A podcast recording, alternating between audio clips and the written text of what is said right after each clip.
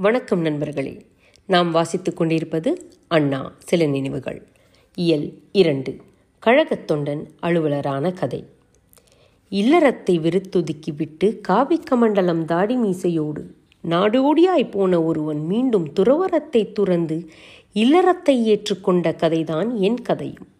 அரை கிணறு தாண்டியது போல இன்டர்மீடியேட் தேர்வு எழுதிவிட்டு கல்லூரி படிப்பை தொடராமல் விடுத்து திராவிட இயக்க கொள்கையின் பால் ஏற்பட்ட காதல் வெறியால் ஈரோடு சென்று அங்கே தங்க நேரிட்டது.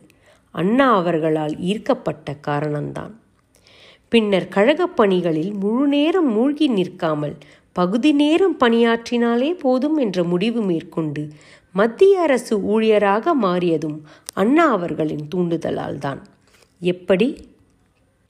திருச்சி புத்தூர் மைதானத்தில் ஆயிரத்தி தொள்ளாயிரத்தி நாற்பத்தி ஐந்து செப்டம்பரில் இரு மாநாடுகள். இருபத்தி ஒம்போதாம் நாள் நீதி கட்சி மாநாடு ஐயா அவர்கள் தலைமையில். இதன் வரவேற்பு குழு தலைவர் தீபோ வேதாச்சலம். மறுநாள் சுயமரியாதை இயக்க மாநாடு திருவேற்றியூர் டி சண்முகம் தலைமையில். இதன் வரவேற்பு குழு தலைவர் அண்ணா.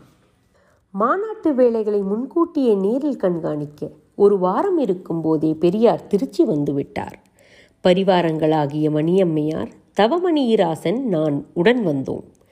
டாக்டர் மதுரம் பங்களாவில் தங்கள். அண்ணாவும் இருந்தார்கள்.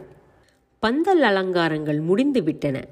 மாநாட்டுக்கு முதல் நாள் மாலை திடீரென்று பயங்கர மழை பிடித்து கொண்டது. பந்தலுக்கு கீழே சேராகிவிட்டது.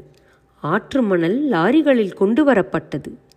அதற்கிடையே உள்ளே தேங்கி நிற்கும் தண்ணீரை வெளியேற்றினால் நல்லது என்றார் அண்ணா. தொண்டர்களாகிய நாங்களே செயலில் இறங்கினோம். நாடகம் நடத்த வந்திருந்த எம் ஆர் ராதா தனது பேண்டை முழங்காலுக்கு மேலே மடித்துவிட்டு ஒரு மண்வெட்டியுடன் வேலையை தொடங்கினார். எனக்கு அந்த தொல்லை இல்லை. நான் எப்பொழுதுமே பேண்ட் அணிந்ததில்லை. வேட்டிதான் ஷூ அணிந்ததும் இல்லை செருப்புத்தான். ஆகவே வேட்டியை வரிந்து கட்டி தலையில் முண்டாசுடன் பணியாற்றினேன். ஓரளவு திருப்தி ஏற்பட்டது. தயார் செய்து முடித்துவிட்ட ஐயர்வுடன் மேடையின் ஓரத்தில் அண்ணாவின் அருகே அமர்ந்தேன். நானே அண்ணாவிடம் ஆரம்பித்தேன். அண்ணா நாளைக்கு இந்த மாநாட்டுக்கு நம் திருவாரூர் கருணாநிதியை வரச் சொல்லியிருக்கேன்.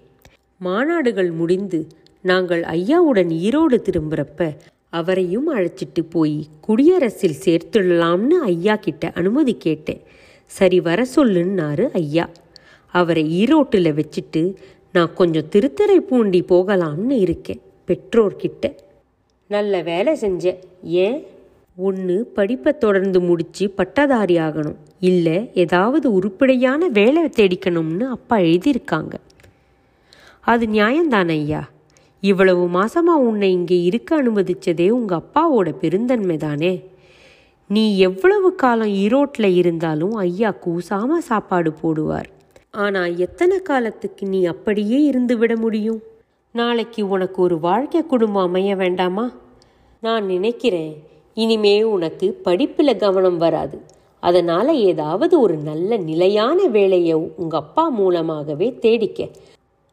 அப்புறம் ஓய்வு கிடைக்கும்போது கழகப் பணிகளையும் செய்து வரலாம் என்று அண்ணா நெடியதோர் அறிவுரையை அன்புடன் அளித்தார்கள். சரி அண்ணா என்று சொல்லிவிட்டு ஆழ்ந்த சிந்தனையில் மூழ்கி கிடந்தேன் இரவில். ஈரோடு திரும்பினோம். மு கருணாநிதியை கொண்டு வந்து இங்கே அமர்த்தியதால் இவன் ஊருக்கு ஓடி விடுவானோ என்று என்னை பற்றி ஐயாவுக்கு சந்தேகம். அடுத்த நாள் என்னை கூப்பிட்டு ஏம்பா உன் இனிஷியல் என்ன? என்றார் ஐயா. எஸ் என்றேன். அவருக்கா தெரியாது. ஏதோ ஒரு பாவனை. என்ன எழுதுகிறார் என்று எட்டி பார்த்தேன். கருப்பு சட்டைப்படை அமைப்பு. தற்காலிக அமைப்பாளர் ஈவேகி சம்பத் எஸ். கருணானந்தம் என செய்தி எழுதி குடியரசு இதழில் வெளியிடச் செய்தார். தொடர்ந்து வாரா வாரம். ஆயிரத்தி தொள்ளாயிரத்தி நாற்பத்தி ஐந்து இறுதியில் திருத்துறைப்பூண்டியில் இருந்த பெற்றோரிடம் போய் சேர்ந்ததும் சும்மா இருக்கவில்லை நான்.